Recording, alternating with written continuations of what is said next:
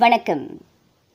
கட்சித்தாவல் தடை சட்ட மசோதாவை தாக்கல் செய்ய ஏதுவாக கூட்டரசு அரசியலமைப்பு சட்டத்தில் திருத்தம் செய்வதற்காக நாளை கூடவிருந்த மேலவை அமர்வு ஒத்திவைக்கப்பட்டுள்ளது.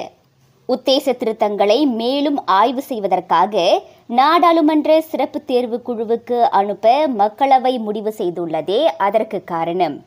முன்னதாக முதல் வாசிப்புக்காக உத்தேச திருத்தம் தாக்கல் செய்யப்பட்டது.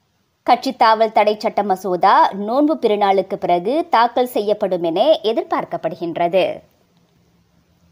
அனைத்து கூட்டரசு பொதுச்சேவைத்துறை ஊழியர்களும் பணி ஓய்வு பெற்றவர்களும் நோன்பு பெருநாளுக்கான சிறப்பு உதவி நிதி பெற தகுதியானவர்களாக இருக்கின்றனர்.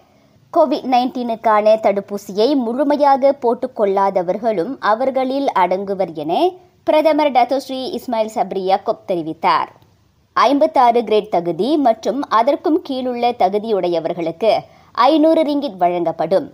பணி ஓய்வு பெற்ற அரசு ஊழியர்களுக்கு இருநூற்று ஐம்பது ரிங்கிட் அளிக்கப்படும் என பிரதமர் அண்மையில் அறிவித்திருந்தார்.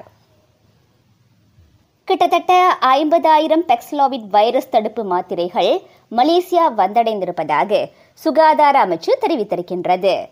ஆக்சிஜன் சிகிச்சை தேவைப்படாத கோவிட் நைன்டீன் நோயாளிகளுக்கு சிகிச்சை அளிக்க அவ்வகை மாத்திரைகள் பயன்படுத்தப்படுகின்றன. நோன்பு பெருநாள் காலகட்டத்தில் காவல்துறை அதிகாரிகள் வீரர்கள் என பத்து விழுக்காட்டினர் மட்டுமே விடுமுறையில் செல்ல அனுமதிக்கப்படும். பண்டிகையின் போது பாதுகாப்புக்கு முக்கியத்துவம் அளித்து நிலைமையை சுமூகமாக வைத்திருக்க அவ்வாறு செய்யப்படுவதாக புகித் அமான் கூறியது. நோன்பு பெருநாளுக்கு சொந்த ஊர்களுக்கு திரும்புவதற்கான பேருந்து டிக்கெட்டுகளில் எண்பது விழுக்காடு விற்று தீர்ந்துள்ளன. கொத்தபாரு ஜோஹர் பாரு ஆகியவற்றுக்கான டிக்கெட்டுகள் தான் அதிகம் விற்கப்பட்டுள்ளதாக தீபகற்ப மலேசிய மலாய் விரைவு பேருந்து நடத்துனர்கள் சங்கம் கூறியுள்ளது. ஈராயிரத்தி இருபத்தி இரண்டு ஈராயிரத்தி இருபத்தி நான்காம் தவணைக்கான பிகேஆர் தலைவர் பதவியை தற்காத்துக் கொள்ள போட்டியிடப் போவதாக டத்தோஸ்ரீ அன்வர் இப்ராஹிம் உறுதிப்படுத்தியுள்ளார். பிகேஆர் கட்சி தேர்தல் அடுத்த மாதம் நடைபெறுகின்றது.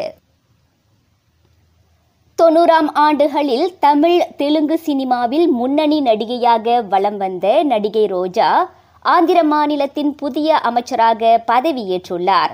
ஆந்திர மாநில முதல்வர் ஜெகன்மோகன் ரெட்டியில் புதிய அமைச்சரவையில் முந்தைய அமைச்சரவையிலிருந்த பதினோரு அமைச்சர்களுக்கு மீண்டும் இடமளிக்கப்பட்டுள்ளது. பதிமூன்று புதுமுகங்களும் அமைச்சரவையில் இடம்பெற்றுள்ளனர். செய்திகள் நிறைவடைகின்றன. நான் சுகந்த மலர் முனியாண்டி. வணக்கம்.